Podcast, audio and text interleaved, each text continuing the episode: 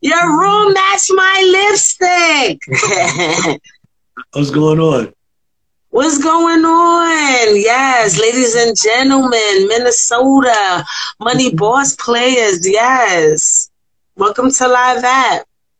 That's what it is. I'm here. I'm here for it, you know? Yeah, so we got a lot to talk about. You know, you know where where it's gonna end up, but I kind of want to get even more familiar with you. I was just telling everybody that um for the past year and a half we've been down the rabbit hole, and I, you know, shout out to Hocus Pocus there. You know, that's how. Yo, yo, you know, yo, child, you know, we got to be careful on this app. So you know, you, you know they, no, they, I, really, they really. No, I don't know. No, we're gonna talk about your career. I'm just saying how how you know we met each other. Yeah, you yeah, know what exactly. I'm saying? Where it wasn't in the in the music industry, and I was just you know paying homage to you that I you know was um, able to share space with you for like almost a year and a half, and we wasn't talking about music. I mean, we talked about battles every now and then, but it's mostly about enlightening and educating, and you know how to move in this world. Hell yeah, you know what I'm saying? People get a misconception that because you hood, you ain't supposed to be smart. You're supposed to deal with dumb shit all day because you hood, like the hood is synonymous with dumb. But that's not what it is. You know what I'm saying? Like, I mean, even during the era at the height of the epidemic, a nigga was still reading his books and shit, even when a nigga was out there in them streets like that, you know? So, you know, that's it, y'all, you know? Yes, but since this is live at radio, tonight is gonna our discussion is gonna be different than what we normally have. We're gonna be talking about mm-hmm. music, hip hop. We're gonna be talking about you know how iconic you are and legendary to this mm-hmm. game. So yes. so I'm I'm reading a lot of things on you and I'm a I'm gonna keep it to the point. How mm-hmm. influential was showbiz? Showbiz. Who is showbiz, and how influential showbiz. he was to your career? Showbiz is showbiz from showbiz and AG, and um, just just he you'll never get him to do an interview. I, I, wish that he would go on like Vlad, but that's not show. Me and show mm-hmm. is I went to high school with his best friend, a guy named Kamada from Forest Projects. Like I knew Fat Joe and them when niggas was 15 years old. You know what I'm saying? Way before music. Like the first time I ever saw Fat Joe was on, on bullshit time when he was a child, when we were all children and didn't know we were children in the 80s. And um um, Showbiz, Showbiz took me on my first robbery. We was 14 years old, and and that's nothing. To, that's no braggadocious shit, but I, I, I would say my wild years was from 14 to 19. You know what I'm saying? And then um um show got into music. I got into music. Different sides of town because I'm from Soundview and they all from Forest Projects.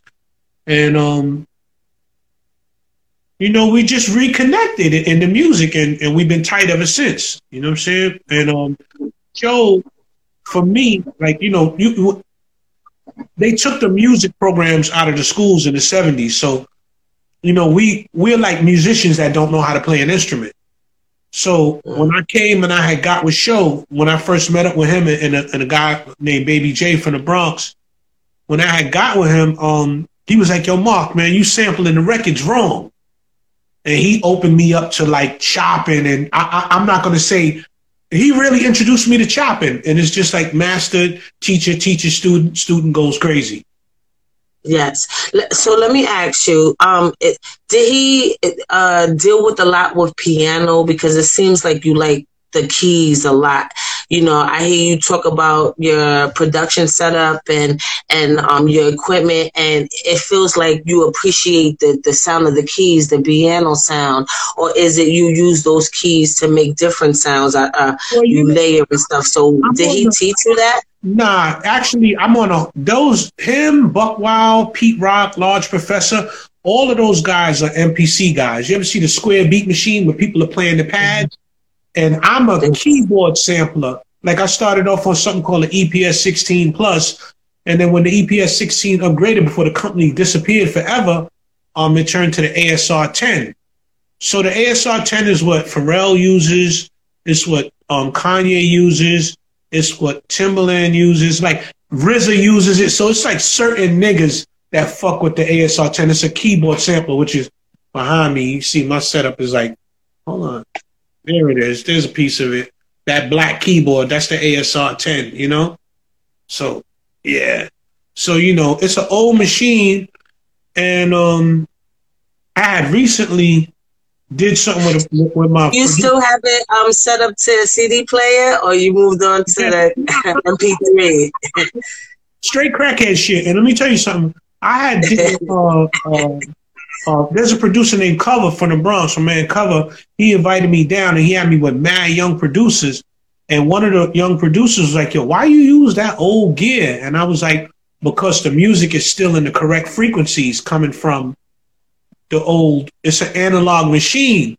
I was like, your digital, the digital frequencies we listening to music on, we're not getting the full effect of music anymore. So it's like, when was the last time you listened to a song and got goosebumps from it? Yes. So it does it um take away from the 808 Kanye be talking about? Say that again.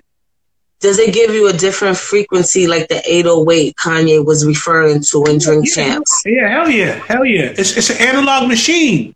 So it's like, no, not that yo, listen, and people are gonna laugh at me. Hold on. This is what I do my beats on. You said, really, Minnie? You still got floppy disk? Wow. Oh my god! Wait, hold up. You so you don't you didn't re, you didn't convert them to MP3 and none of that yet?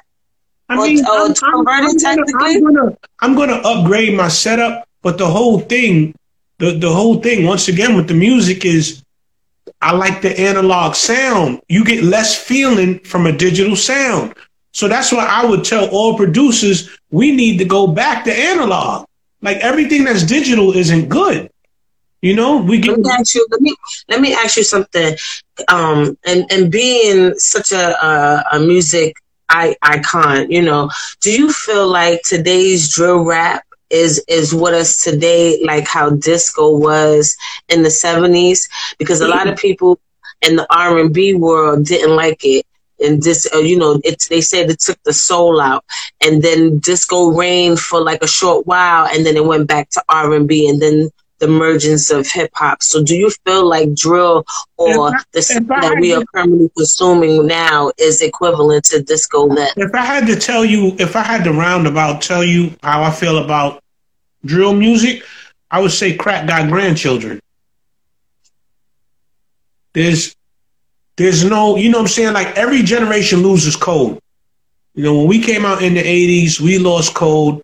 It went from kingpins to micro kingpins to how can I put it? Um, uh, um, um, um, thugging in the '90s to crack our grandchildren.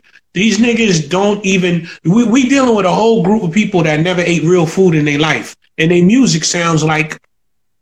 To me, like it's some of it I like. I could hum some of the shit. I don't really listen to radio because it bothers me to listen to the same twelve songs twenty four hours a day. But um, like it's, it's it's some of it is good, but I would say ten percent is good, ninety percent is terrible. And when yes. I say good, I mean good, like not excellent. I mean good under excellent. So you know, uh, that's it. That's what it is. You know. So crack got grandchildren. That's that's my that's what I hear when I hear the music. Yes and and it's so crazy to hear something different. And I mean, you produce for Little Kim, Big Pun, like you know, I, I I couldn't believe I didn't even know that a lot of that stuff about you, Minnie. Like yeah. a lot of that stuff, like getting to know you, I was kind of surprised. Like Jesus, I mean, I knew you was a producer, and I seen um, you with Sadat X and and but I didn't know the history history. Like I, I was missing a lot of information about you, and, and that was so wonderful. So how did you uh, meet Scratch? How how do y'all you guys meet each other? Because it seemed like he was another um, influential person when I'm reading about him and, and you guys' relationship. So, but I never knew how did you meet. So how do you guys meet each other? The scratch that I know is scratch from the Bronx. Somebody said, "Minnie, you got to oh Cookie, what's up, man? Cookie is the home team. We got to interview Cookie, Cha Cha. I want you to tune okay. in. you Tiger 17445, you got to tune in with her because she's the the nurse that when this shit first happened, she went viral. She was the first one to ever step out the lines and be like, nah, these niggas is lying. So, you know, she that deal, you know what I'm saying? But, um, yeah, motherfucking, um, Scratch, there was a guy named Scratch from the Bronx, not EPMD's DJ, but Scratch is no. Peter, Gun, Peter Gunz and them producers. Yes.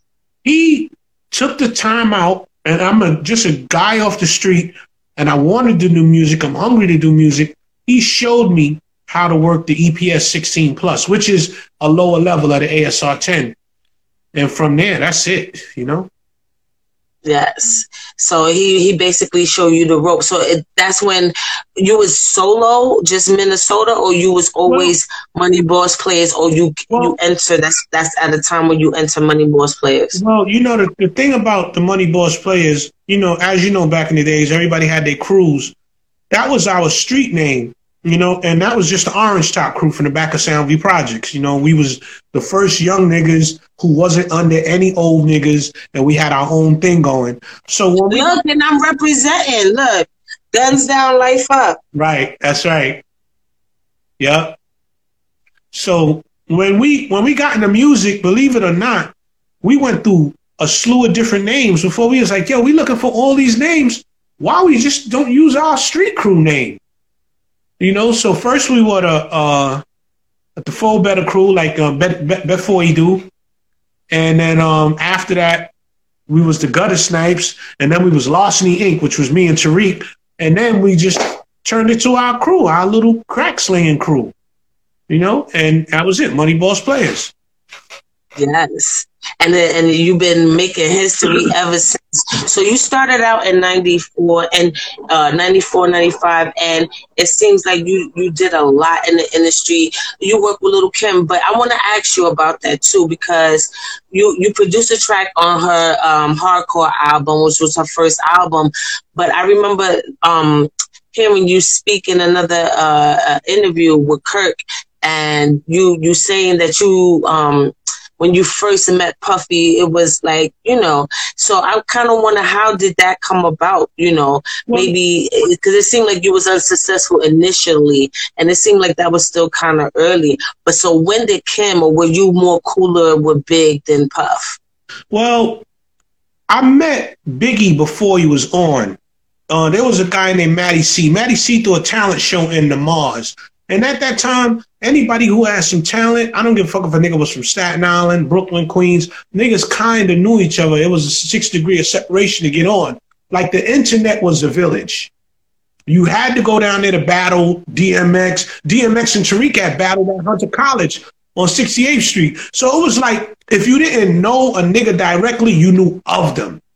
So um Kim I met through Biggie and and and Kim was basically their homegirl, and she was cool. You know, I mean, I, I, don't have much. I don't got nothing bad to say about her. And the only thing I can say is I met her through Big. You know what I'm saying? Because I knew Big before he got on.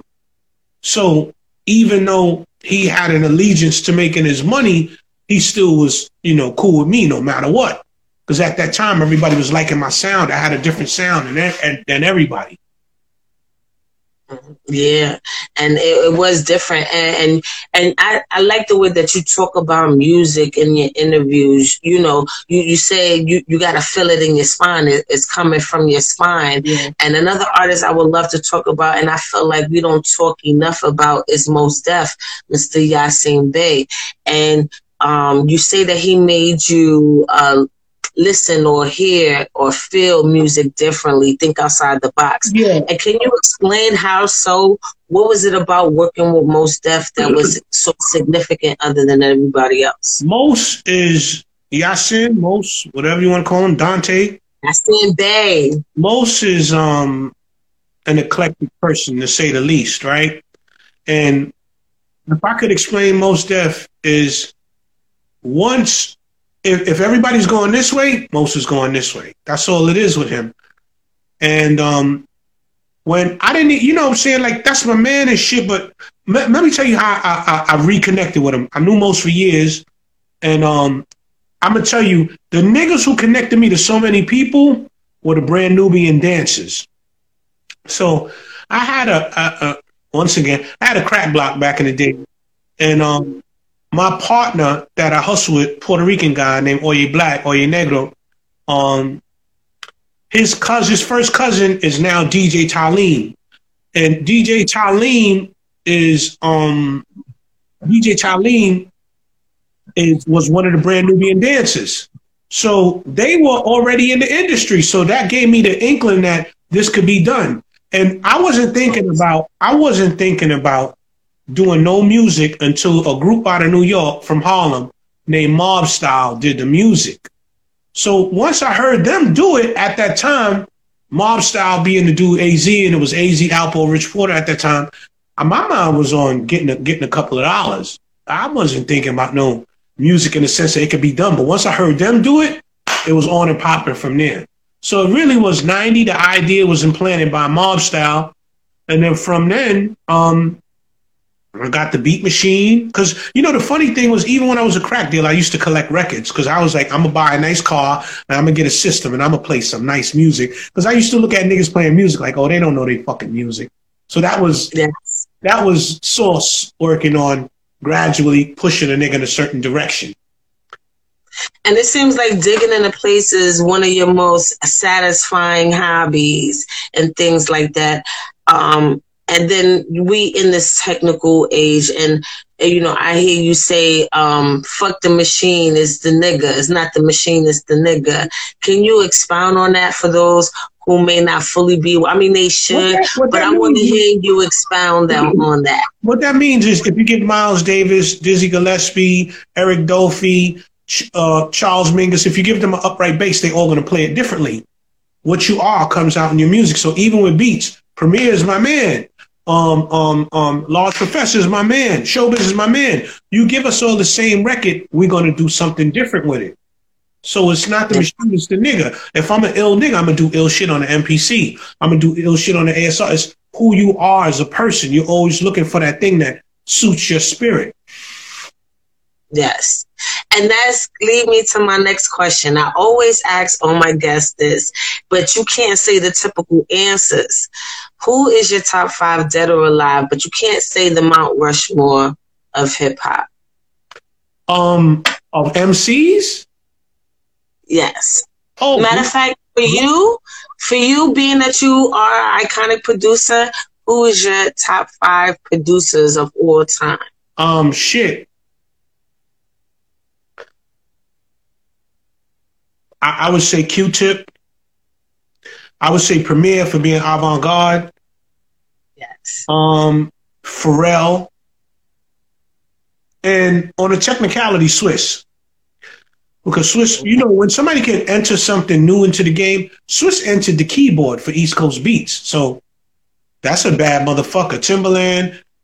Um, and, and yo, listen, Large Professor. It's yo, it's for me, it's the niggas who did that song that connected with my soul so wholeheartedly.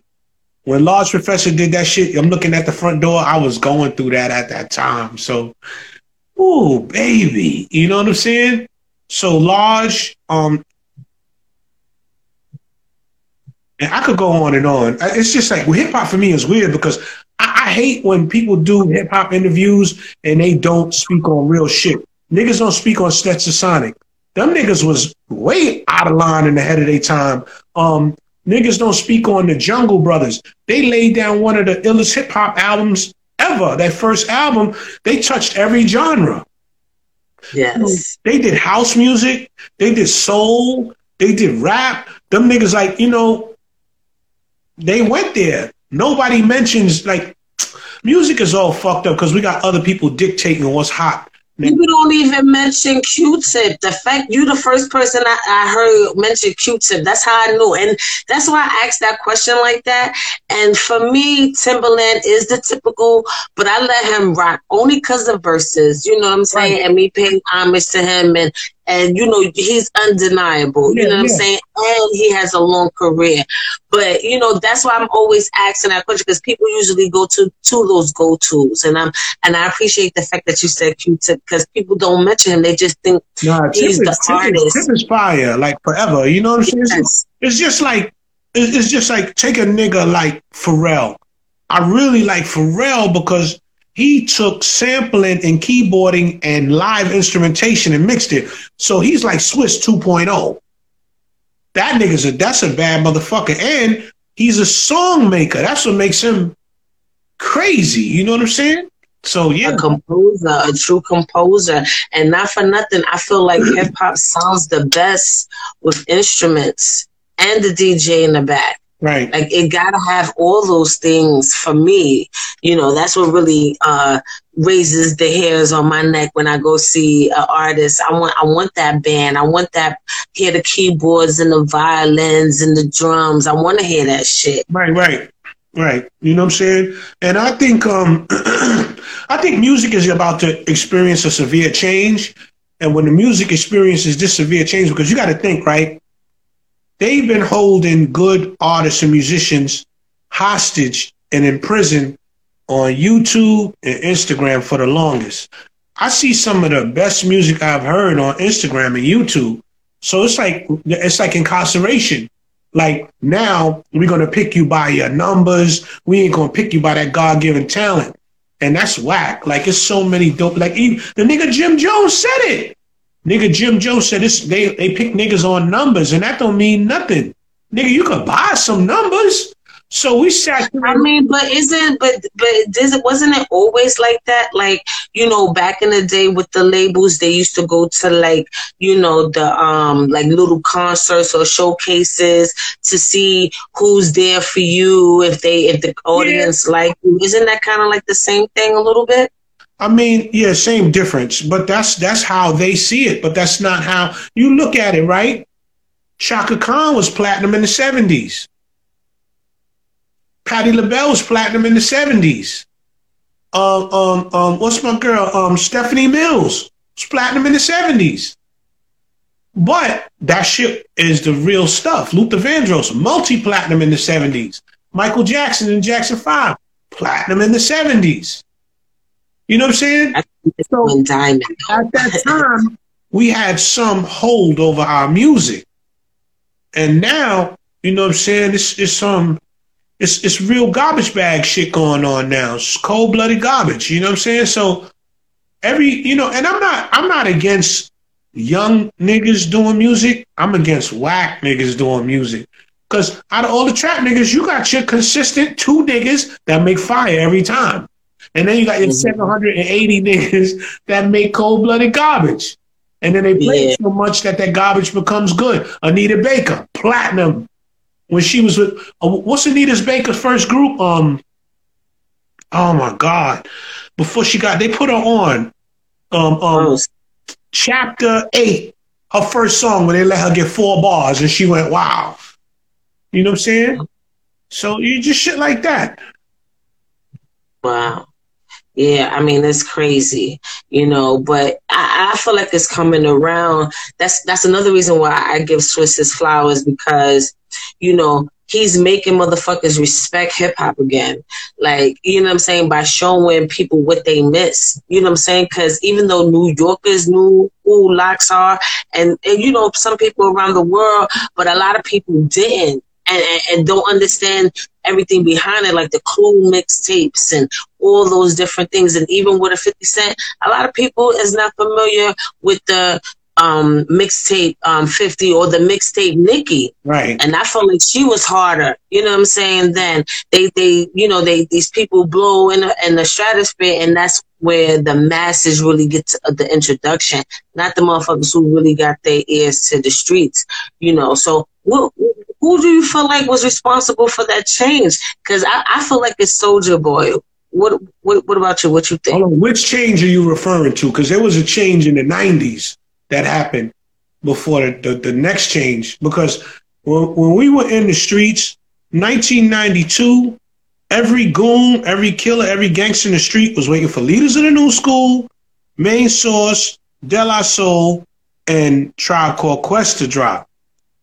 And it was like the money, something happened where they just took them off the radio and they put all the money in NWA. And that started the nigga nigga shit. You know what I'm saying? The 90s is the initial takeover because it's like we can't have what they know about the power of music is what music what musicians sing about the society becomes. That's it. Society You don't feel like it's, you don't feel like it could be the other way sometimes. um no because in the 80s nobody gave a fuck about rappers. Rappers was that was a joke was a big joke so at one time the street people were the influence for for everything. So when you when you, when you get people that talk about Rich Porter, Alpo, and AZ, they were stars in New York City. All five Yeah. boroughs. You, you know niggas say what they want to say about a guy like like Alpo, whatever the case may be, but he was a cultural icon. He Even- was. Even then, if you saw I remember the first person to I-. the first person I ever saw with a Mermont was was Rich Porter, black and purple, and it was like you got to think they was nineteen, we were thirteen and fourteen. We didn't have no money. We had we had money from what we went outside and made, but to see them, we thought they were the richest people in the world, and they were reachable. They were in our reach. Probably now understanding that these was niggas who was only fucking around with 40, 50,000 a week profit net. But to us back then as children, that that, that, That was. Harlem, Harlem is the stage. And what goes on in Harlem, like if, if if I'm from the Bronx, I come through with a new Porsche right now, and I ride through Harlem, Harlem gonna get the credit, cause somebody gonna say, "Damn man, these Harlem niggas is getting money." You gotta go to Harlem if you about something. Yes. You got to walk across that stage a few times, Yeah, get familiar, then exit stage left before it gets too, you know, thick Right. out there. right. But yeah. Yeah. So so to to piggyback off your um um undeniable top five. Now I'm gonna be a little messy and I hope you be a good sport about it. But who's your bottom three that you feel like should have never produced a track? Uh, I can't say that. People say it, but since you're can't say produce, that. Not- producer, not because I'm- all right, I, I I'm- give you, I, I let you off the hook a little bit. Who's your bottom three that you feel like should have never touched the mic as a as an Touch- artist, as a touch rapper? the mic. Touch the mic. Like why? Like why? Like my ears are bleeding. Like did you ever frisbee a CD? Oh man, Master Nasty sound Soundview nigga, Master Frisbee. Or or a, or a vinyl because I know you love your vinyls. Have you ever heard of vinyl and tossed that shit? Like, Uh, don't tell mom the babysitter's dead. on, I'm digging. I'm trying because this is an odd question. Um, and I don't, I don't like to talk bad about. uh, You know, I'm from the Bronx, and it took me so long to learn how to talk positive about every situation. But I'm a, I'm, you know, I'm a, I'm a hood rat. You know what I'm saying? Not a hood rat, but at one time in my life, I was, you know, community dick. You know. you know, so um frisbee, a lot of shit got frisbee. Um Jesus Christ. My taste is much different. So I, I'll leave it at that. I'm not gonna do because I don't like to talk bad about people. I can't do it. Oh, And I can't Okay. really remember. Yeah, no answer. So I say no answer. All right, all right. And you know, I just had to ask. I always ask. Some people don't answer because they say the same thing. They want to be politically correct. Okay, we get it. right? As a man speaking on a social media platform, I've noticed that they've turned all the men into women, and the men actively speak bad about other men. Like somebody tried to bait me doing an interview about Jim Jones, right? And I was like, I like Jim Jones, like, you know, I like Jim Jones too. yeah, my, I mean, I was talking shit about the whole Dipset going back to Verzuz, and that was like a good three month run. But I still love you guys. I still bump your shit. right, but right. you know, you had to take that out. That you know, but it doesn't mean it doesn't erase. Oh no, I know what they tried. They tried to they tried to bait me to talk about Jim Jones because I have a particular disdain for gang culture. I think that when New York adopted gang culture, it took us to a place that set us up for federal guidelines. And it was that's that's what it was. The motherfucker was like, you know, did you work with him? And I was like, nah, my man did security for him. I would work with him, but I, my my disdain for gang culture is like I try to stay away from certain things in life that you know that's that's just me. So it's just like I'm I, if if I know I'm around gangsters, I'm gonna come to the studio with a gun. I don't carry mm-hmm. guns. I have no need for one. But just in case anything goes off the chain, I want to be able to fire two. You know what I'm saying? So that's that was that was my thing. It wasn't like a, a, a disrespect. I love Dipset. I love the LOX, but I try my best to be around positive action at all times because things can. It only takes a second. It only takes a second. Always. Yes. And you know, you try to stay on the on the right path. You graduated from being community dick and and just like you said, you know, you elevating your career I and graduated. I, I, I graduated, but I regressed into it for a while. You know what I'm saying? So yeah, you know, that's a joke, but you know, I just try to I try to be me at all times. So well, you gotta behave yourself, you know. I'm done. Okay, well, okay, so so in, and then your disdain for gang culture what I mean, coming out of the Bronx, it hasn't been a, a, light bulb or a switch that went off to make you go that way. You know, you know and you you looking thinner these days, and you know, um, I see that you're social on your social media as well as down the rabbit hole with you. You know, I'm not trying to talk personal, personal. But, listen, you know. listen, let me tell you something, right? Um, my whole outtake, my whole outlook on life is just like you know, 20 September 14, 2020, I had a brain aneurysm, and my daughter's in the chat now. I got a grown fucking daughter. Um, I, I look at everything differently, you know what I'm saying? And that was the I feel like I came back to life for this shit, you know? I feel like I came back to life for this shit, y'all. And um I just I can't be negative on any level. I'm still healing, but I can't be negative on any level. You know, I have an internal injury that I'm healing from and um, I I already was a nigga that uh, a nigga if a if a nigga on earth tell you he got beef with me or he don't like Minnesota, he's a sucker, and that's why. Because I, I never hinder niggas money. I don't hate niggas. When I was in the street, I never hated on niggas. I was always giving. I've never been a person that's like, oh, that nigga got the new 2009 BMW. I don't like him. I, that's just not my energy. My energy never been, oh, that nigga got them hot beats. Fuck him. Or I'm going to steal his beat. I just, I got to look in the mirror and be okay with my existence. I can't do no fuck shit. So, you know what I'm saying? Like, just who you are as a person. I try to transcend that in every aspect of life music, life. I'm just, you know what I'm saying? So, no, that's it. You know? No, and, and it is great to see your transformation. And what I appreciate you the most is how you give the knowledge and you and it's like you do the research for the people and put them onto game. You know, Hove did that, so hopefully you don't have to go through that type right. situation. You know what I'm saying? What? To put them in a better position.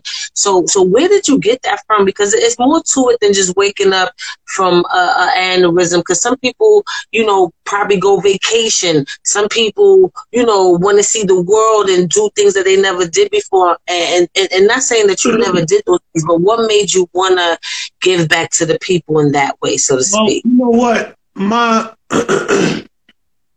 my father got murdered when I was 13. And my mother is like my mother is like was on the buses in Howard Beach. And my mother was a Panther. She's an ex Panther.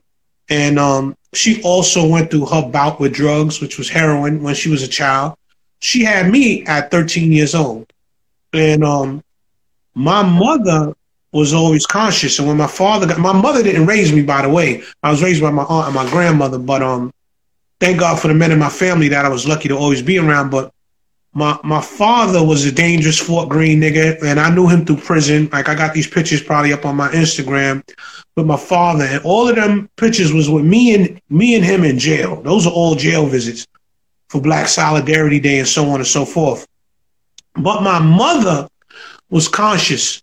And when my father got murdered and she saw me coming into age, she said, Oh man, I gotta remember it exactly. She said, Your father may have gotten murdered. She said, Your father may be dead, and I can't make you no man, but I'm gonna give you something the white man will never be able to take from you, and that's culture. And she started taking me, and even now, at this time, I'm now, I'm, it's on and popping. I'm hustling and all that. But I always had the promise to my mother, come with me when I call you. And she would call me once a month, once every two months, and she would take me to this place in Brooklyn called the Slave Theater on Fulton Avenue. And I went in there and and it was Rabbit Hole Plus. It was Brother Barashango.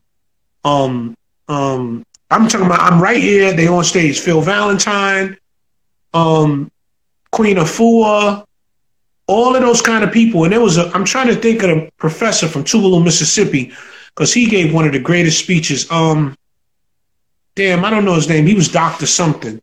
But he would he would he would he's on YouTube debating against Khazarian scholars, so I don't have to say that word. So just seeing that there was a whole nother side to me where my mother downloaded culture into me and I liked it. So um, you know, the conscious shit is like, you know, because you know, right now the hood is synonymous with being stupid. We would have a gun in the gun in the waist, book in the back pocket when we was growing up. So that's how we grew up. And it wasn't because you had a gun on you, you had ops, you shoot. It was if a situation arises, you got your strap on, you protect yourself. It wasn't press people, bang, bang. It wasn't like that. You know what I'm saying? So, you know, that was that. You know? Yes. And, you know, it, I mean, hearing your war stories and things like that, you know, a lot of people are not lucky enough to to make it out and live the life that you live. So you you know, you a Grammy award winner. Like yeah, some of your songs what? won Grammys. I'm so I'm so much of a hood rat, right? Um, my man had to tell me. He said, "Why you got Grammy nominated?" Because I got we got nominated for the New Danger because I did seven on Mos Def's New Danger album. He was like, "Why you got that? You a Grammy winning producer?" I was like, "Fuck you talking about?" He was like, "Nigga, you won a, a, a Grammy with Naughty by Nature's second album. You you produced on their album." I said, "Oh shit! All right, I'm Grammy. I'm I'm, I'm a Grammy winning producer." So yeah. Yes, because I'm like, hold up. yes, you did. I'm about to argue with you. Like, hold up. Yes, you did though. Like, yes, you did. and and and and coming out of uh, Castle Hill and Soundview, how did you feel? Like, you know, that's that's somebody's dream right now. You know what I'm saying? How how did it feel to to to know that you was a, a part of not just a, a person's song, but how deep or impactful you're a part of the culture. Like, you know, you have iconic know. songs, many like I didn't know. Like, I didn't. I just didn't know because for me, just when you love music, at some point in your life, you have to do it. When you love music like that, if you are a person who was, and they tell you the stories about how you used to dance in the crib when certain songs came on, you have to do it. And um, that was my case. It was just I got those genetics, and my mother was a jazz singer before she went through the things she went through and falling to heroin. Yeah, I was about to ask who who would be the top five artists your mother would play or songs that you would hear throughout the house. Top five artists. Well, Let me my have. mother, my mother, when I would go to my mother's house, my mother played jazz music, and she played a lot of disco and jazz music, and um shit, Dinah Washington, Nancy Wilson. My mother is a classic. Like it's a black household where you're gonna hear some shit you don't know about. Rest in peace to Dinah Washington. Yeah, you know what I'm saying. So she played that kind of shit. She played. That's probably the digging side. She played the the ill shit. My aunt and my grandmother, it was like you know, uh, Luther Vandross, the regular shit. Stevie Wonder, Michael Jackson, you know, that kind of shit. But my mother is a, a whole vibe when it comes to music. Like, she's really like, you know, eclectic with music, you know? And that's where you got it from. Yeah, definitely. And her father, so it must have been it because my grandfather, like, you know, my family's been in the game now probably about 70 years. Because my grandfather, my my mother's grandfather on her mother's side was one of the biggest pimps to come out of Queens. That's terrible. And her, oh.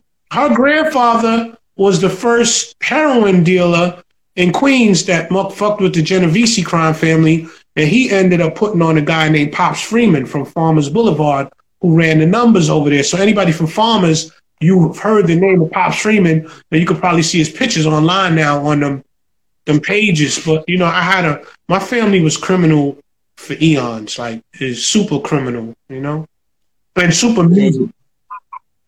Yeah, man, my my family is similar too with that. You know, you you be surprised, many. You know, we can't talk about it on IG, yeah. but you'll be hella surprised. But yeah, so moving forward, I'm outside because I wanted to spend time on as a producer and just shed light on that because I mean, wow. Oh, before we move move on to the next phase of, of the questioning, out of everybody from Lil' Kim to to I ain't a player, Big Pun, um, to to all those different songs that that you produce can you please uh, tell me at least one favorable moment that you had with one of those iconic, legendary artists and what it took to produce that track? Think Big with Biggie Smalls, Pudgee, Lord Tariq. It was ill because Pudgee had Sadat X in the studio. Um, what's the dude? Akinyele. Akinyele had a verse on there, and Sadat X had a verse on Think Big. But the deal was, I was like, yo, Pudge, we ain't doing this song unless you put my man on it. And me and Pudgee was cool, so he was like, all right, Manny, you know what I'm saying? And then Tariq had already made a buzz for herself rhyming on mixtapes and shit like that. So, you know, that was that was what it was with that, you know. But um um Grand Puba was like my mentor. He told me to get to the studio late. He fucked my career. um, Why? Because uh, uh, uh, you went to the studio late, or nah? Just saying, just Puba. You know, when you coming in and somebody's showing you something, that ends up being your way. So unfortunately, um, unfortunately, fortunately, unfortunately, you know, Puba would just always show up late, and it was always a party. So it was like, I thought that was the way that you handled business. So I would come to meetings late. I probably didn't get signed with Steve Rifkin at Loud Records because we came two hours late, and Steve still took the meeting for Money Boss Players. But you know, really, that's what. Like there was no urgency. Like you don't have no urgency for anything. Because two hours for a, a record label, because it's not like Yo, it's easy to get gotta, a deal like how it is these days. Come on, man. We gave a fuck, but didn't give a fuck. You know what I'm wow. saying? So, so it should have been two hours early. early. Like how you miss that? Yeah. So you know what I'm saying? Um, you know that was it. You know that's that's it. But um, that's it. Yes. So moving forward, outside of being the one of the dopest producers out there, you've also been on the artist side as well. So once upon a handshake. Yeah, once upon a handshake. Once upon a handshake. You know the funny thing is, um, 80% of that album is 25 years old. you know what I'm saying? Um, thanks to my man Shotty. Um, uh, somebody said a Mariah Carey hip hop. Yeah. Um, thanks to my man Shotty. Shotty was like, "Yo, give me the songs." Shotty took the songs and put them out. And the response is like, all right, fuck it, I could do this. You know what I'm saying? And then I'm not gonna front. I like the niggas from um Buffalo. I like them a lot. You know what I'm saying? Like them a lot. So you know, it's just like to see. And they got that boom bap sound too. And the thing for me, when I when I create music, it's it's a it's a hobby to me. I'm not trying to sound like I don't listen to people. So, and then I feel like you're getting your music from the child who was at the gym. As as a child, when hip hop was starting, I was in front of the ropes with my little crew, either playing manhunt, playing tag in the park, um, my old block before I moved to Soundview, Kurtis Blow would be outside rhyming on 183rd and Crotona and Prospect. Like, you know, I go to Webster, there was DJ Kusai, DJ Fomalo, and Grandmaster Flash spinning on five turntables in front of 1260 Webster Avenue. So it wasn't like we were striving to be it, but it was we playing in the park and the DJ said it's right there. And I want to say one thing a shout out to the man who really started hip hop. And I'm a Kool Herc belongs on the Mount Rushmore of rap, but he didn't start it. The guy who started it was Disco King Mario. Hip hop started in sound. Yes, I say that all the time. So, yes, he belongs on the Mount Rushmore. But all of these niggas. No, he does. He does. But to say you the fault, you know why I say that? uh, that that he really isn't. And and, and there's no shade because, like you said, you got to give this man his flowers. But you know, the the city already had that culture, and then you got to look at the jazz and everything these these men were sampling, even down to spray um doing graffiti. That was already here. Right, He was already doing those things. right, right. You know, Yeah, and we already had party jams and back to school events and you know summer Like, you know- cookouts and you know, we still do that to this day. Poverty always creates something great because you have to innovate to fit into society. And what, like, you know, and we're not going to go down that rabbit hole, but if you look at what they're doing to us now, they're for, like, we can't get reparations, but they're forcing everybody to go do their, um, you know, your, your indigenous birthright. So they're forcing us in the law now. So they, everything they do has another bad outcome for them. Yeah. And and I kind of want to talk to you about that too because you know I we're not gonna you know get in deep with it. I just want to touch on it a little bit so people can fully understand outside of production how you really trying to be out here and save humanity. So uh, we understand that it came from your mom and you always had like that revolutionary spirit because that's what you grew up in and, and things like that. So, but I want to ask you of your experience now. Did you ever feel like you would be, you know, trying to teach the people a, a better way to live, Well, you know, you know- outside of what the government is giving? You know what? I would say um I've been so far ahead of the curve with this shit because I remember like a lot of my friends like you know I had to keep this shit to myself for years. Like my man X Man, he's a, a dude from um Soundview from Saccharin, right? And they called him X because he was the the crack dealer who was preaching to everybody. So that's how he got his name X because he was always walking around with his books in his back pocket. I knew the shit, but I didn't feel comfortable talking about it when I was younger because it's the height of the crack epidemic. We out there getting money. Nobody want to hear that shit. Nigga want to hear five hundred dollars, a thousand dollars, two thousand dollars a night. That's what nigga want to hear. They want to hear you talking about no liberated shit. So I couldn't talk about it then, and I wasn't comfortable talking about it because at that time I would have definitely been ousted. Like Yeah. nigga, if you don't get the fuck out of here with that knowledge talk, it's like um, it's like at that time the mind state was um, MC Ren. He said it on the record. He said, "I'm not, tr- I'm not with that black shit, so I ain't trying to hear all that." That was that was that. Now imagine being years ahead on your shit. You know, that's something that we felt we had to do at that time, but if you was conscious back then, you had to hide it. So now, fast forward, my brother, Mos Def, he's always been conscious, and um, now this thing. I love him and, and, and Q-Tip, and I want to see. I want to see Mos Def again. I want him to to come out and do more music. I'm pretty sure Q-Tip is doing his thing and they doing their thing, but it's most you know it's low key and behind the scenes. Like, don't you miss them in the culture a little bit? Well, you know what? Um, we got a whole bunch of funding going into dumb shit, and they don't put money into the good shit anymore. So, um, it benefits. It's benefiting a certain entity of people. They, you look at look at look at the guy from Queen. Uh, I, I don't know if he's from Queens. I mean, he, he's another one of my favorite MCs, and I didn't know he was a favorite MC. The guy Canibus.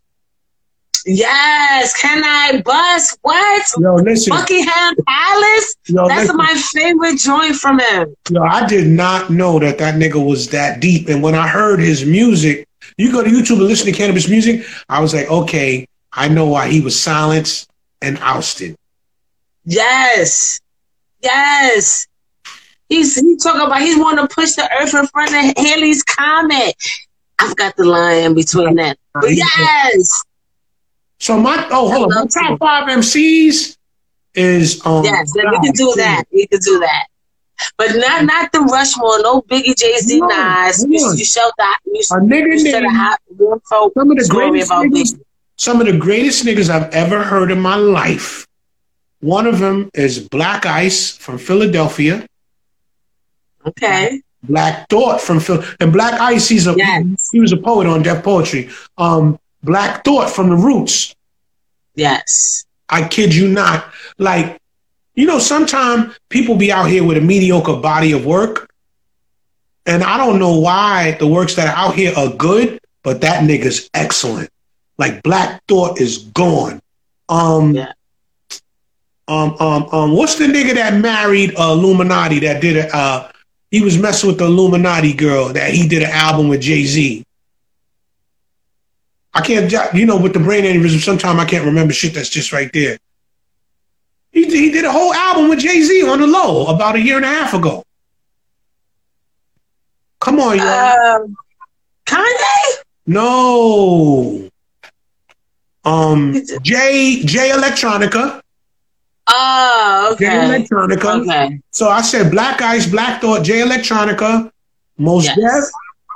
Mos um, Def. Um, um, because I see, they, I need. I want to talk to him because I, I know he's a such a dope mind. I just want to tap into it. Him, Q-Tips, you. Like I feel honored, like to even have this conversation with you. Yeah, and me dancing to your songs, and I didn't even know it. Like mm, yeah. such, um, you know, thinking about festivals and the summertime and ratchet moments and. Another nigga, another nigga that's off grid, crazy dope is um Talib Kweli and King Los. Like this is yes. just it's just when niggas got that talent, they got it. Not to take away from the street top five, which is Jay Z, Nas, Biggie, Jada, and what's my man? Oh man, from Texas, Scarface. It's yes. niggas who can speak game. See, when you hear Jadakiss, you hear the nigga that rhymes with game. He got game. Like he understands. You, you you're hearing a nigga who knows how to deal with street situations. And that's what makes them great street MCs. You know what I'm saying? So that's they're top five in that arena. You know what I'm saying? But then there's other niggas who's top five, common sense. He's a bad motherfucker. So you got, you know, I hate that top five thing because it's more tops. You know what I'm saying? It's just e- equally, some niggas is going to be better than niggas on some records, and some niggas is going to be like have a dope ass top five because you say hustle a lot. You say game, all that good shit, right? Who's your top five that had the most the most hustle in this game? The most the, the hustle? Look, you can yes. see. Yo, listen. Had the endless hustle. You know what? No, that not necessarily because you got quiet billionaires. you know what I say? Um, nah, you can't say that. I, uh, Jay Z, Jay Z is fire. Don't do that. Don't do that. People talking shit. Oh no, no, no. Okay, no, so I give yeah, because you know it's not that many, so he can go up there for that. Um, because if you want to see the thing with Jay is you got to listen to the line where Jay said um something about common sense, and I ain't rhyme like common sense. And what he was saying is in this game of making money, I'm going to attack this here because it makes sense for me to cater to my street crowd for where I'm going on my mission. Music is what made me great, but my mind and hustling skills is what's going to make me greater. So the number one hustler, I would have to say, is Jay, and then his student after him, Kanye. And then I would say Nas, because you got to look now, right? As Mos Def told me, you say you put your foot on the first stoop, you set, you show them you dope, and then they let you in, and then you're allowed to do real business. So it ain't about now being a dope artist, or it's about conducting business and changing people's lives. You know what I'm saying? Like and, and Nas just came out. He um the, this um album that just came out. Um, he's given two. He's two of the songs that will be NFTs, so people could pay a little as fifty dollars and they'll buy it like stock and, and, and, to the thing. So he's getting into that, and you know, I guess being brown groundbreaking on that situation. I hate I hate NFTs, but I'm going to get into it. If you're a person that don't got no job right now and you playing around and you ain't you ain't graduate and you ain't into the working life, get into crypto. You know what I'm saying? I mean, we all and, and when you make your money, you purchase your tangibles. They're gonna mm-hmm. let the first batch of niggas get rich because they got to use us as bait to bring everybody else in. They got to let niggas buy Bentleys. They got to let niggas buy big houses and put the pictures up and be like, yeah, I made a billion off of crypto. Because that's how they're going to lure everybody into that mousetrap called the metaverse. Yeah. Because yeah. I'm gonna tell you, and like, people people gotta not forget to not buy tangibles. Like people always talk about buying land on, on the metaverse, but you got real land in real life though. Right. That right. should, you know, be a priority. That's, that's my only advice to anybody who's in crypto or Bitcoin or whatever you get into. Purchase your tangibles because if you don't have your farm, you're going to be a poor man and you're going to be poor and broke inside of the fake reality. Yes. That's not even that's not even considerate to be like, you know, I got a few friends I got a few friends that are not online and they would never get online because they're not those type of people, right? But um uh, um um is it fair to say, yo, you're not gonna be able to make your money unless you come into here? You got people that deal with reality, you got people that don't fuck with phones. Like it's all yo look right. If you look at Little Hat, Big Hat, and them, and Long Sideburns, if you look at that group of people, mm-hmm. niggas fuck with flip phones. They don't even carry the phones we carry because they know what's up with the electrical sickness. Rarely will you see them with these big stupid ass phones, these iPhones, these Androids. They don't fuck with it. Yeah, and people gotta be, you know, pay attention to what's going on. I just like the fact that a lot of people are waking up. We're not gonna, you know, go down that rabbit hole or whatever.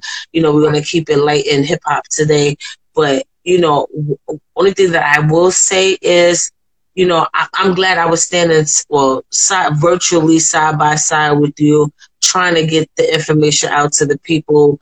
You know, um, you're one of my favorite people that I got to know during this pandemic and it was so awesome it's such a pleasure sharing information with you and just trying to wake the people up so they could understand that this life ain't it you know i see that you know in your past interviews you talk about how you offer technology and you offer change but at the same time this is i guess it's obvious this is not the change that would be conducive to humanity as a whole you all. know not at all. yes not at all. Can you share some light words with it? Just keep it real minimum. Well, look, right? I'll say this. If we sign up for the things that are going on, these people get another thousand years over us. So that means 10 generations down, when there's some motherfuckers running around with big noses and, and, and, and eyes like mine, I signed them up. Our mothers didn't know when they signed us into the system off of our birth certificates. They had no idea. But we know what's going on now. So that's why I say if you're going to do it, do it and purchase your tangibles. You might have to have a house with a big enough backyard where all your backyard is a farm. You know what I'm saying? Mm-hmm. How, how challenging is it to get your immediate family or your immediate relationships outside of the bloodline, like maybe co-workers or you know people who are close to you on the same page as understanding what's going on out here and trying to help them to move forward? How difficult has that been, or has well, it? You know what? Thank goodness, my daughters are conscious, so they know what time it is, and my mother is conscious. I got a lot of family members who went and jumped in head first. I got a I got a cousin. This nigga's 38 years old. He has myocarditis. I just sent my aunt all the information, but you know where he get you know where people are getting myocarditis from now. They want to give yeah. you know they the heart is the strongest muscle in the body. This shit got to pump. It got to work for hundred years.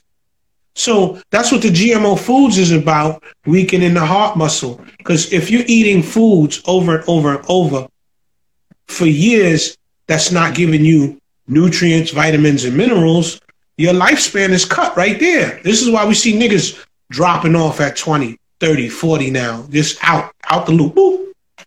Yeah, I just lost uh, a good friend of mine, a dear friend, you know, I knew for a very long time. So, you know, shout out to everybody that we lost. Yeah. You know, in directly or indirectly from this um thing that we're suffering right now and you know keep our head up is is only could get better you know as we go along. And i'm just glad everybody's waking up and actually taking a stand and doing something with their lives to to make sure that they're secure in this new world um, we're up against. Yeah so i'm not gonna hold you uh, too long but i got a few more questions and we'll do the wrap up. So um, I read once where um, the downloading. You see a lot of um, new producers. They down. They they go online searching for beats and stuff like that. A lot of them is free. Do you feel like that's like a cheat code? And is it totally respectable as a classic producer would? Let me tell you something, right? And I want to say this, and I hope this shit goes viral on some music shit. I want to say this to all producers. The word is this. Shh. Don't tell a nigga what you sampled. Don't tell a nigga where it came from.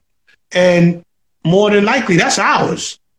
You know, it's like it's it's like a, a nigga run up on you with a gun and take your chain and your watch. That's his.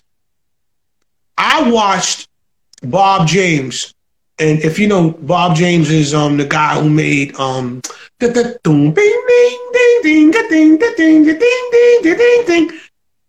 I watched him as a professional musician listen to the music and really didn't know, like, oh shit, like niggas is jacking my music. And he is, Bob James is a tier one jazz musician. We're chopping, we're doing this. Everybody, all producers, shut the fuck up. And that's yours. You might get caught, yes. you might not. Shut the fuck up and do what it do. All this shit is ours. Take it back. But don't don't um shut the fuck up to every producer. Research that shit you fucking with and keep it under the hat. Shut up. Your man don't need the only producer I still send and share sampling secrets with is Showbiz and Large Professor.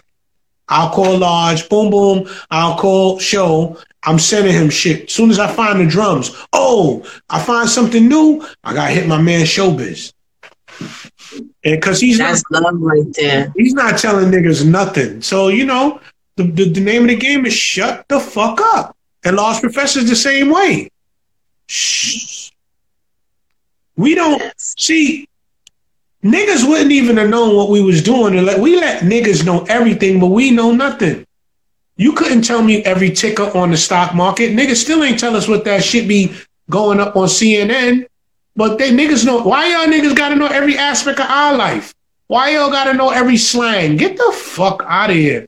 That's our problem. Fucking shut the fuck up. Eh, shh. Stop. Don't speaking. tell nobody. Nah, get to it. I got a bunch of weirdo.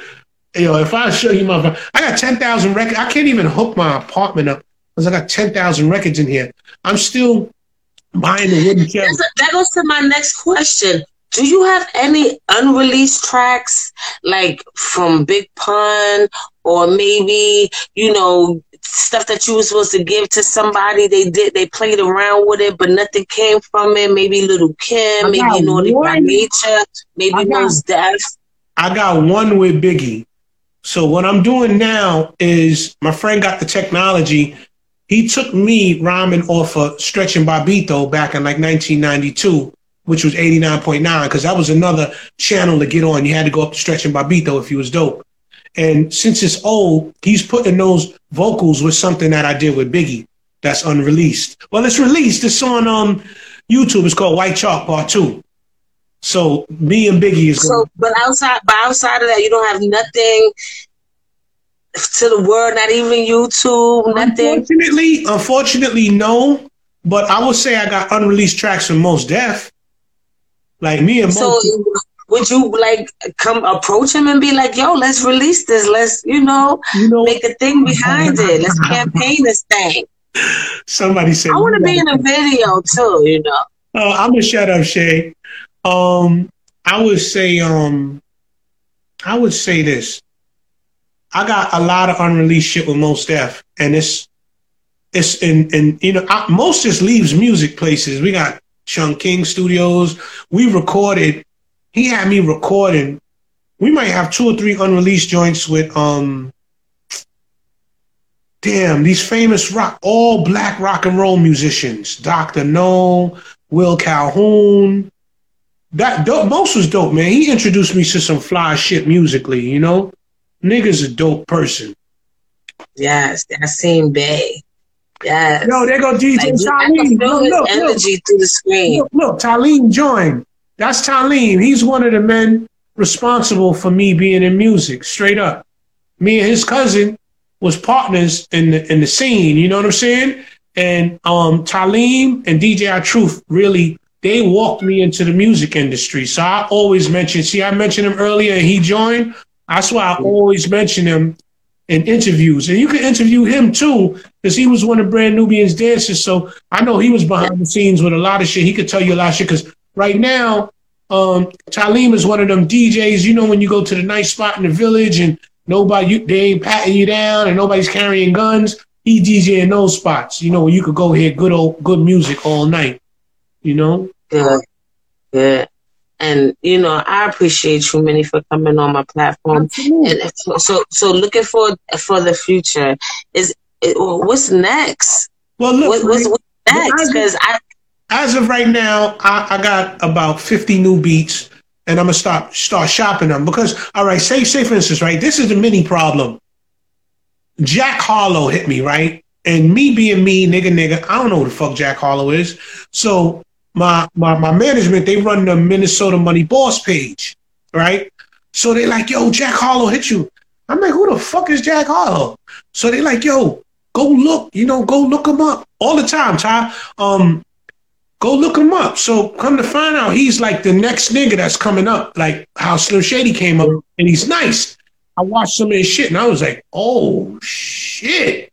Right, this nigga's fire. He's definitely a white boy I want to get with. Because when you white and you rhyming, the black community could accept you, but the white community they they, they, instantly, they instantly try to push you into an Elvis position because you're dope mm-hmm. and you're white. And if you know anything about the white mind, that genetic, they've always been incredible writers, not to take away from us, but they're very, they, they watch and they know how, they're very analytical. So they're very dope writers, you know? So um, yeah. the niggas fire. The niggas, the niggas fire. He turns out to be a fine white boy. But the whole thing is, as a producer, I should have been like, "Oh shit, Jack Harlow," and me being me, I just don't give a fuck. I'll get I'll get to it when I'm ready to get to it. So I'm not rushing. So I got about 50. Is there a track that you would not do? Like if somebody be like, yo, Minnie, I want you to come produce this track. And, you know, they tell you their idea, concept or whatever. And you'd be like, nah, I'm not fucking with that. Or it, it may be uh, the type of person the artist is in real life. Because you know this, just because you're an artist doesn't mean you ain't a piece of shit. You could be a piece of shit and a dope artist at the same time. So, first of all, they're going to pay me before I track it out. Uh, somebody says six nine. If six nine, I, I listen. Would you produce a six nine track? Yes. Okay. Because street codes, street codes are street codes stem from slavery and the snitch in the house. Like you saw Stephen from Django. That's like the, yeah. that's like the first concept of what snitching is. But right now, you know, black people are so in love with faulty concepts. There's so many concepts that are faulty and it don't make sense. And we love these shits. We're deeply in love with in the black community, we got mad concepts that don't make no sense. Like a nigga graduates from college and say, Oh, congratulations. But a nigga come home from jail, niggas put money in his pocket, niggas is niggas put money in his pocket, niggas is coaching them on to be a criminal again. It's all this love for somebody who survived jail, but a person who goes to college doesn't get the same thing for graduating. Where's the thousand dollars for the motherfucker who graduated? Where's the yeah. bottle popping for a nigga to say, damn, this nigga might be able to make it out of this crusty ass shit. And the crab legs, the snow crab legs, where that at? With the butter sauce. Right. you know what I'm saying? So it's so many, it's so many bullshit concepts. And I had to learn that the hard way. I had to learn that the real hard way. It took a violent upheaval for me to learn that the hood is bullshit. I went through some shit where niggas thought I wasn't right, right? And um, I had a home invasion. But when I had the home invasion, um, it was civilians in there. I told the niggas three guns under my chin in the hallway. I told the niggas we not going in there. My family is in there. The niggas knocked me in the head and took my keys out my pocket and went in. So when you went in there, you subjected yourself to civilian law. And what's the civilian's recourse? Doo, doo, doo, doo, doo, doo. So that's a whole nother story. That's a whole nother story. But what I learned from that was, what I learned from that was, you know, me being me, it's niggas that, um, and I'm, I'm gonna keep this brief, but it's niggas that I did real crime with, right? So, you know, niggas thought, you know, I wasn't right for a little while. So I had bumped into some of the top gangsters from my neighborhood in Harlem, and we was partying, you know, on Lenox Avenue, and one of them pulled me in the back room and we talking, and he said, um, yo, man, you know, this, that, and the third, da da da. I just was wondering if he was right. I said, nigga, I was on your first murder with you, right? He said, yeah. I said, you you free, ain't you? you know what I'm saying? So it's just shit like that. Like the hood is so fake. The hood is so fake and fucked up that it don't make no sense. Like we thrive on all these fake principles. And you got working yeah. you got working niggas adhering by street codes. You got yeah. bus drivers. Some a lot of that should be mad petty and shit too. Like you know, you still see people. You know, oh, I, I don't want to be like how I used to be. Or I even bumped into this one. Oh, you didn't say hi to me. You won't.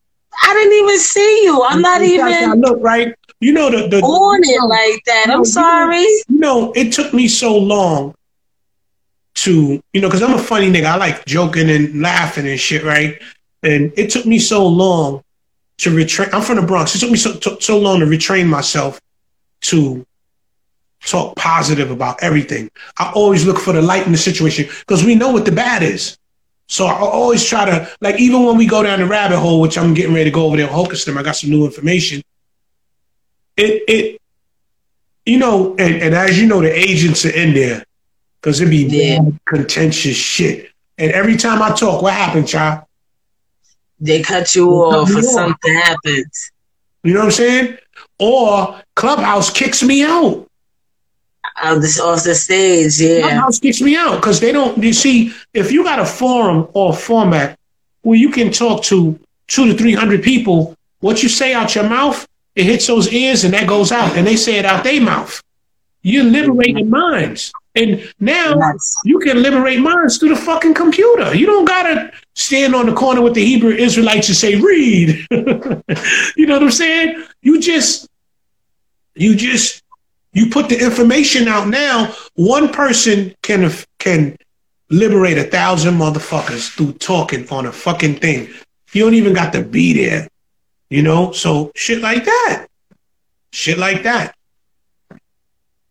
and that's a fact. Like, and I think that's a uh, one of the major keys to why a lot of people are waking up now because you know when you turn on the TV, it's it's indoctrination city, like it's yo, nonstop all day you programming. You want to know something? I was always conscious, right? But it seemed like my mind took off when I stopped watching TV. Mm-hmm. Like you know, you could you look for it, you search for it, you're hungry for it, we in the rabbit hole looking for it, and and Mike Lowe, what up? That's another one of my guys that do beats. He actually, me and Mike Lowe produce Variables, the one that I got the video for. So yeah, okay. yeah, Mike Lowe is ah man, secret weapon. That's like the other Minnesota. That nigga is crazy with it. But um, yeah, just to make a long story shorter, um, it seems like your mind takes off when you cut the TV off. I believe that the TV is making niggas stupid.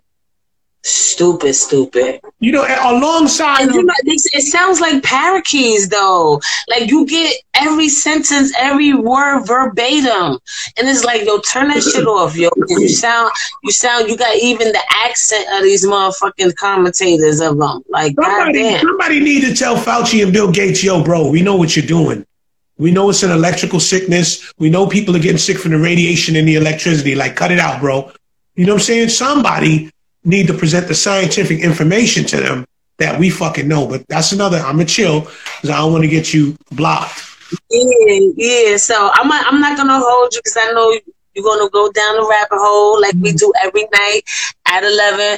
And those that want to be in tune, shout out to Hocus for hosting the rabbit hole Absolutely. and giving people the safe space to share knowledge and perspective.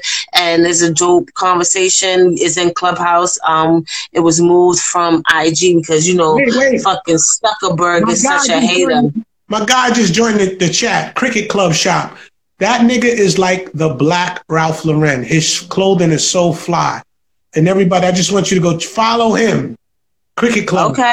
That's Wayne Yeah, follow me too. Whoever's following yeah. me from this chat, I'll follow you yeah. right back. There's yeah. a lot going on, and I don't want to press the wrong button and shut this shit down prematurely. Right. So, but you know, like I said, I don't want to hold you from the rabbit hole. I'll be in the rab- yeah. rabbit hole tonight too. I just wanted to make sure I sit and talk to you because we talk about the world, but I kind of wanted to talk about Minnie for a second. Club, you know, I want I want my audience to, to to feel you. This this will be on YouTube and other streaming platforms as well. Right, right. But you know, because I feel like you're so dope and like I said, I'm grateful that I got to know you outside of the artistry. Like I talk to you every night at 11, mm-hmm. every right. night. Right. You know what I'm saying? We've been doing it for the past few years, just sharing knowledge and, and then getting to know who you really were outside of the conscious. I'm like, oh shit.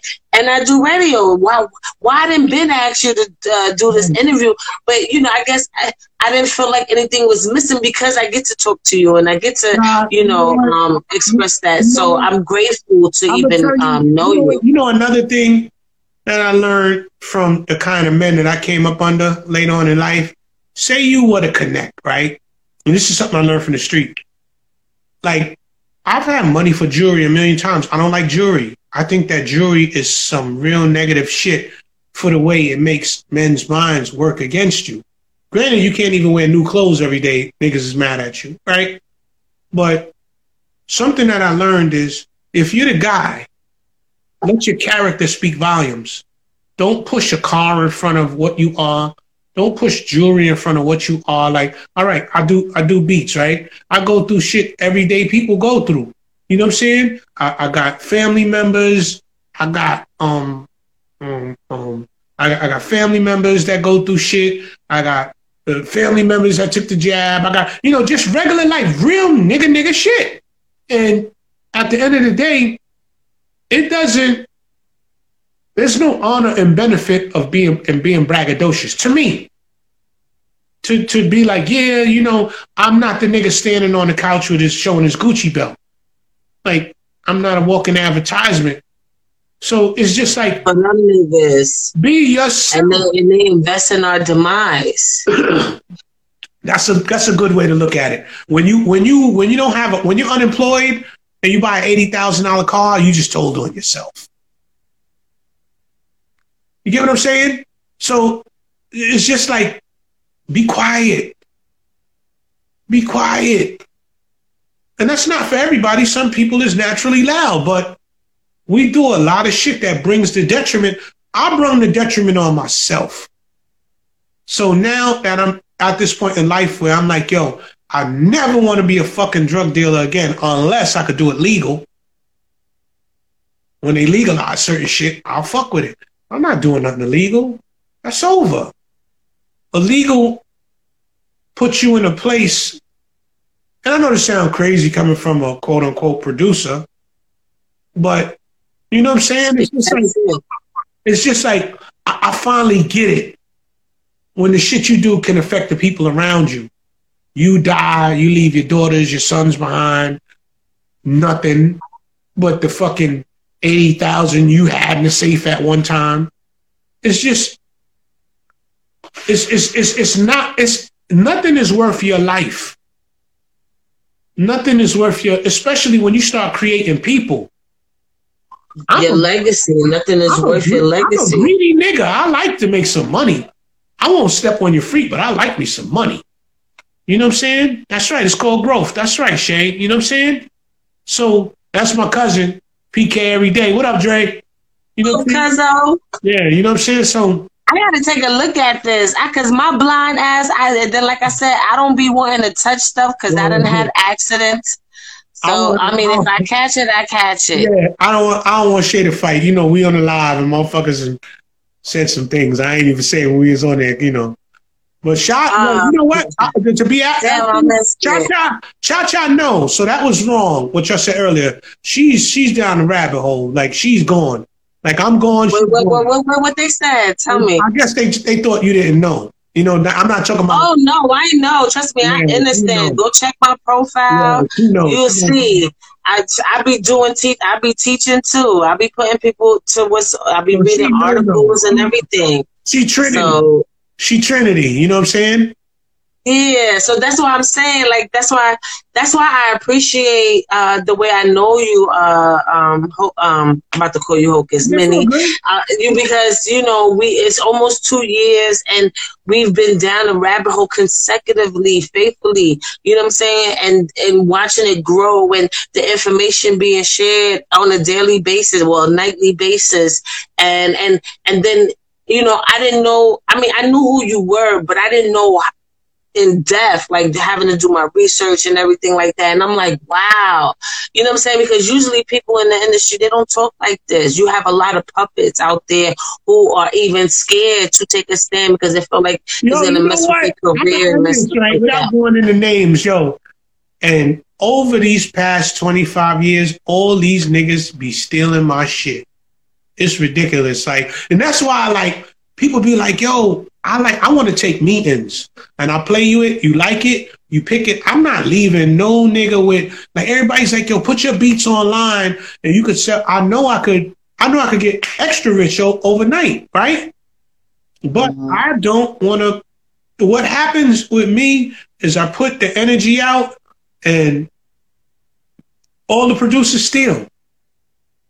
You know, but that, but, but, I mean, you don't like because because I, rem, I I read somewhere when you was like comparing the digging in the crates with what you would do to like the up and coming producers how they go like surfing for downloads or whatever. I don't know what they call it, you know but something like that. But when when that work for someone like you, like uh, you have another DJ or another producer digging through the downloads, I guess, looking for your work to, to sample not, or whatever. On, I'm, I'm not. YouTube is a bad motherfucker. I will just say that because it's, it's you see the same way with micro detectives against conspiracy when we go on Clubhouse.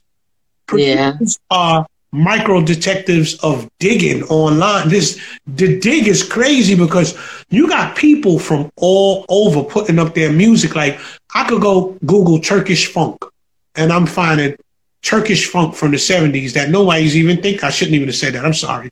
You're right. I should shut up.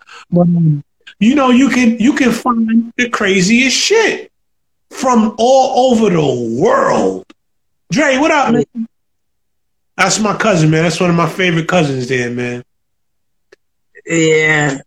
Well, shout out to everybody in the chat, though. Shout out y'all the real MVPs vibing with us tonight. Yeah, I'm in, I'm enjoying them. So I'm not reading all of it, but I'm more concerned with the conversation. But yeah, but we're gonna wrap this thing up because I know I had you so long. And and and but before we go, what's next? What's next? Um, me me putting out projects, and I would say before I go to work with anybody, um, Mos Def and Jadakiss got first dibs because I've been fucking with them. When y'all hear the joints I did for the LOX, niggas is gonna know like it's so nasty and stinky New York. Like New York, they got that shit right now. They got oh my god, like like you put that stank on it. You put that stink on it, and it's not like radio hits.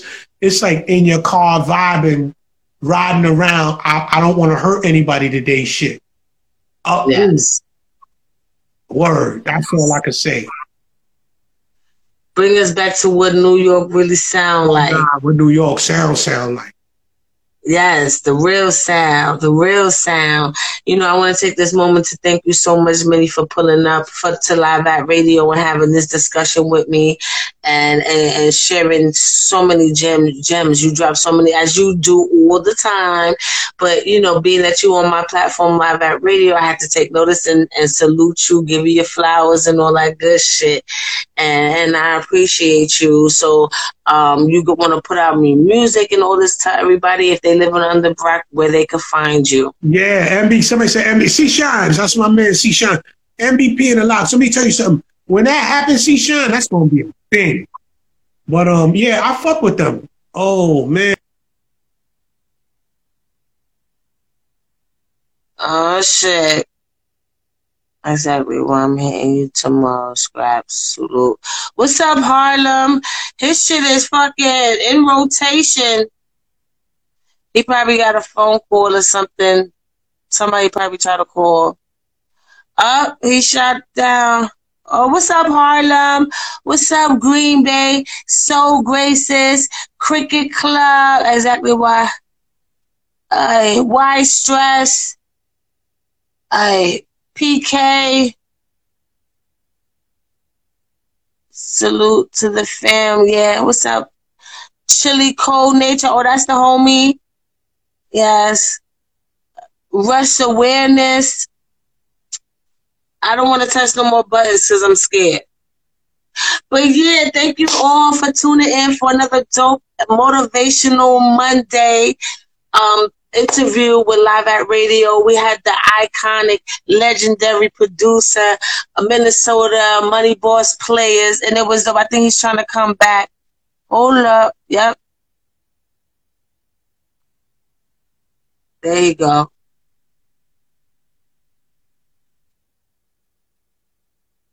I think I gotta hit it from here.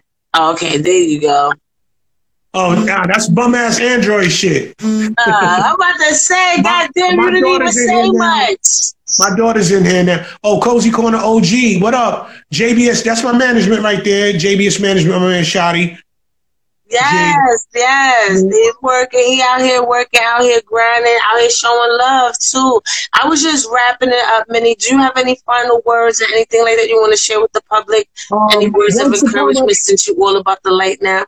Once Upon a Handshake, available on all streaming platforms. And if you like that, that's Play Play. And that's that. I, I'm putting that talk on there too. So, you know, just just before we end, short story. When I was a little boy and I was on a baseball team, um, Big Pun's uncle Wimpy ran the baseball team for the kids, right? And um, uh, um, um, um, um, Melle Mel and them had put a record out called "The Message." And yes. when I listened to and, it, and it's hitting its 40th anniversary this year.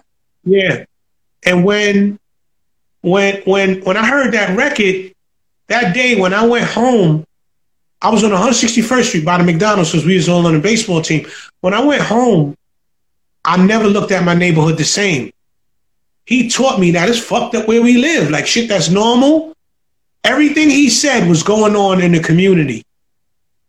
And um, I want to say to other artists or anybody that does get to hear this, or any hustlers or whatever you're doing as an adult man or any gang bangers, that the children are always watching you.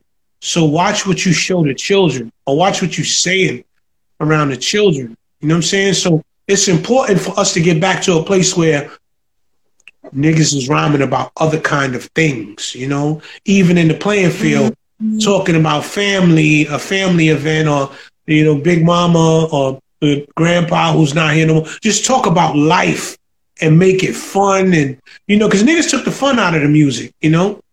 And I don't remember the last time I ever I heard a Dear Mama song. Remember we was right. getting Mama songs like every month. Now you don't hear that shit at all. It's right. Dear Bitch. Uh, somebody asked the album. It's on. It's available on all streaming platforms.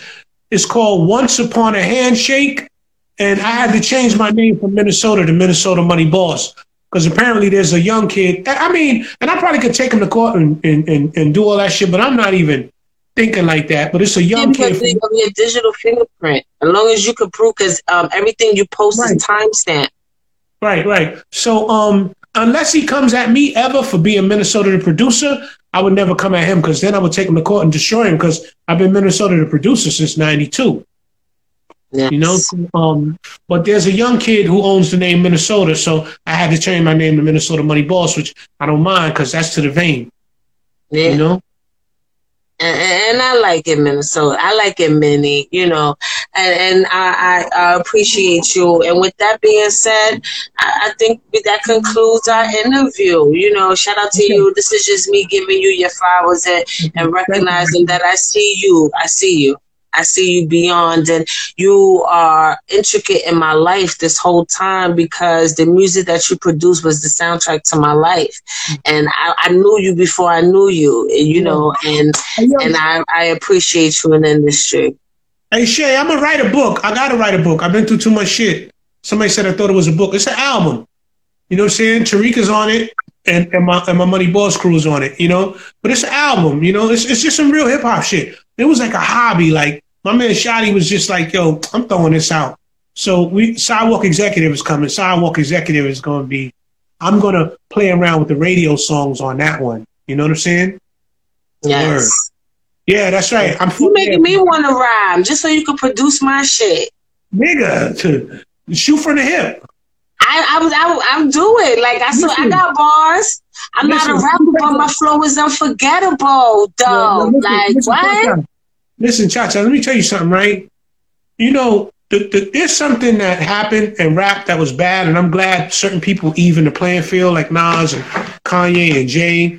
And it's like, as you're older, right, you shouldn't make music. And, and, and let me tell you something, right? What the fuck can a 19 year old tell you about street life or how to get around it and make it sound clever and fun? What can what can a 24 year old tell you about the streets in reference to outthinking the maze and getting out of it.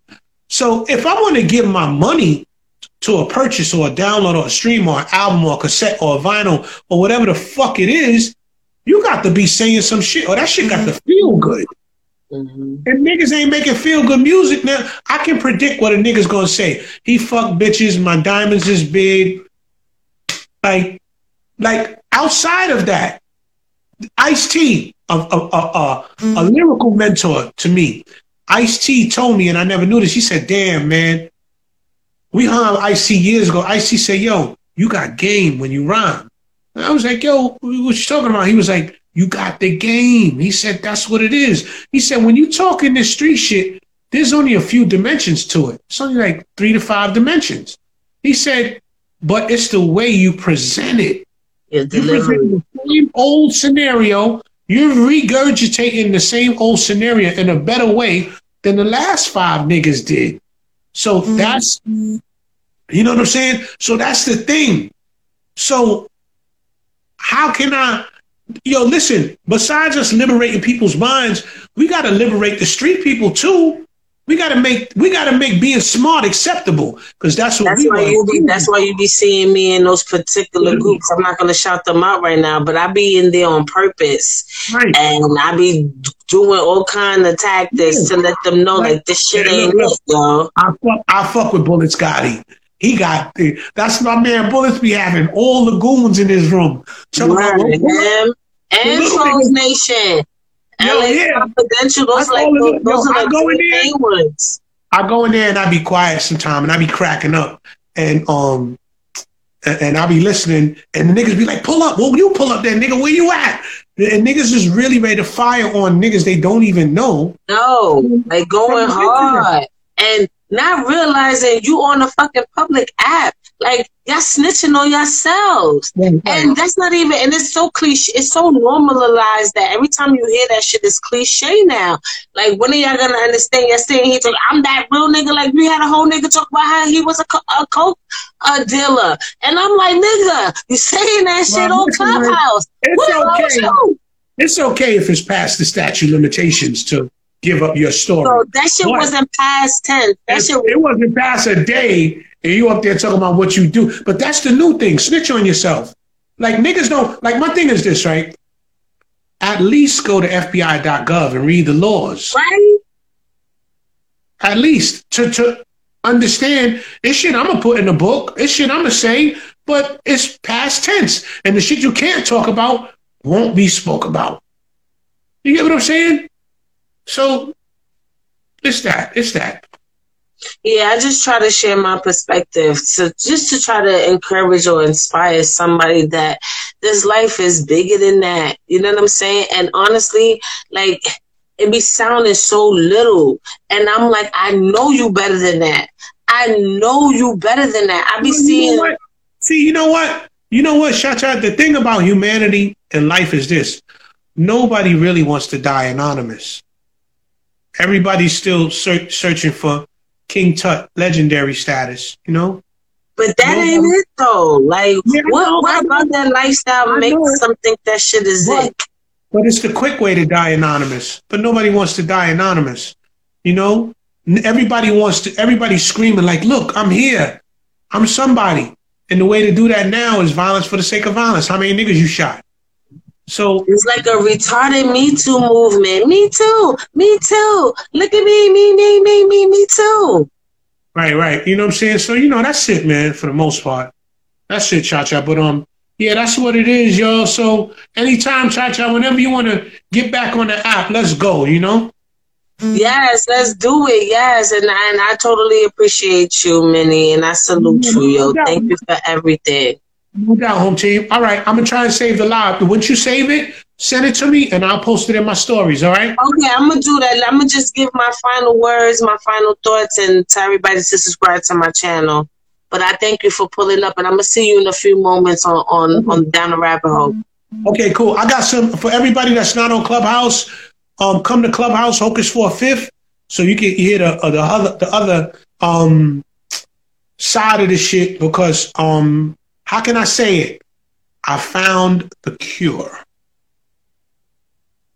Oh, you know, all kinds of disclaimers got to be done said. All kinds no, no, of disclaimers. No, I just said it, it, it, it can be the love born man.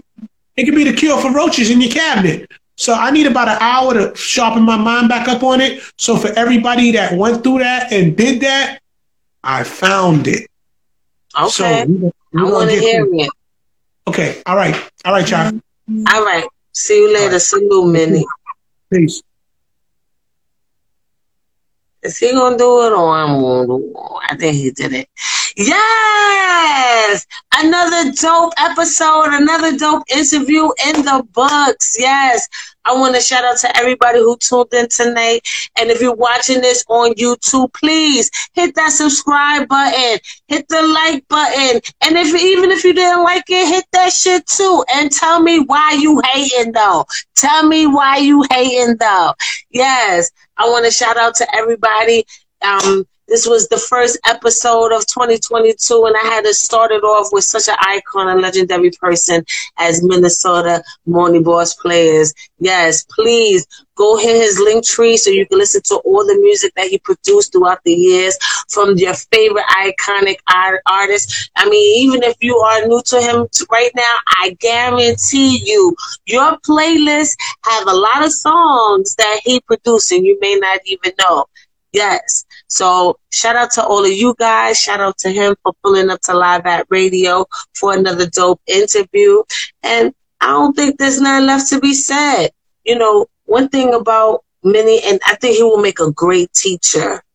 He's a great leader, you know, and I really feel like he would do well with teenagers. I could see him teaching the new leaders of the new school. All pun intended. Even that was a pun too. You got it? Ah! Anyway, yes. Shout out to all of you guys. Thank you for another dope. Oh, and if you're on my other um streaming services, please like and share the link so everybody can hear this as well. And I think that's it. You know, knowledge is power every day. Doesn't matter how old you are. Take a moment in time to learn something new. Take a moment in time to learn something extraordinary. And once you learn those things, pass that shit on. Cause how we ever gonna get up out of this motherfucker sane and better than what we were yesterday?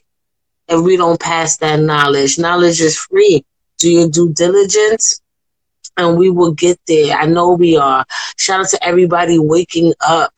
You know, even though you was a little asleep, we had to hit you upside your head a few times, but you here now. Better late than never. I'm watching you, but better late than never. Yes. And with that being said, have a good night. See you guys next time. Be safe out there.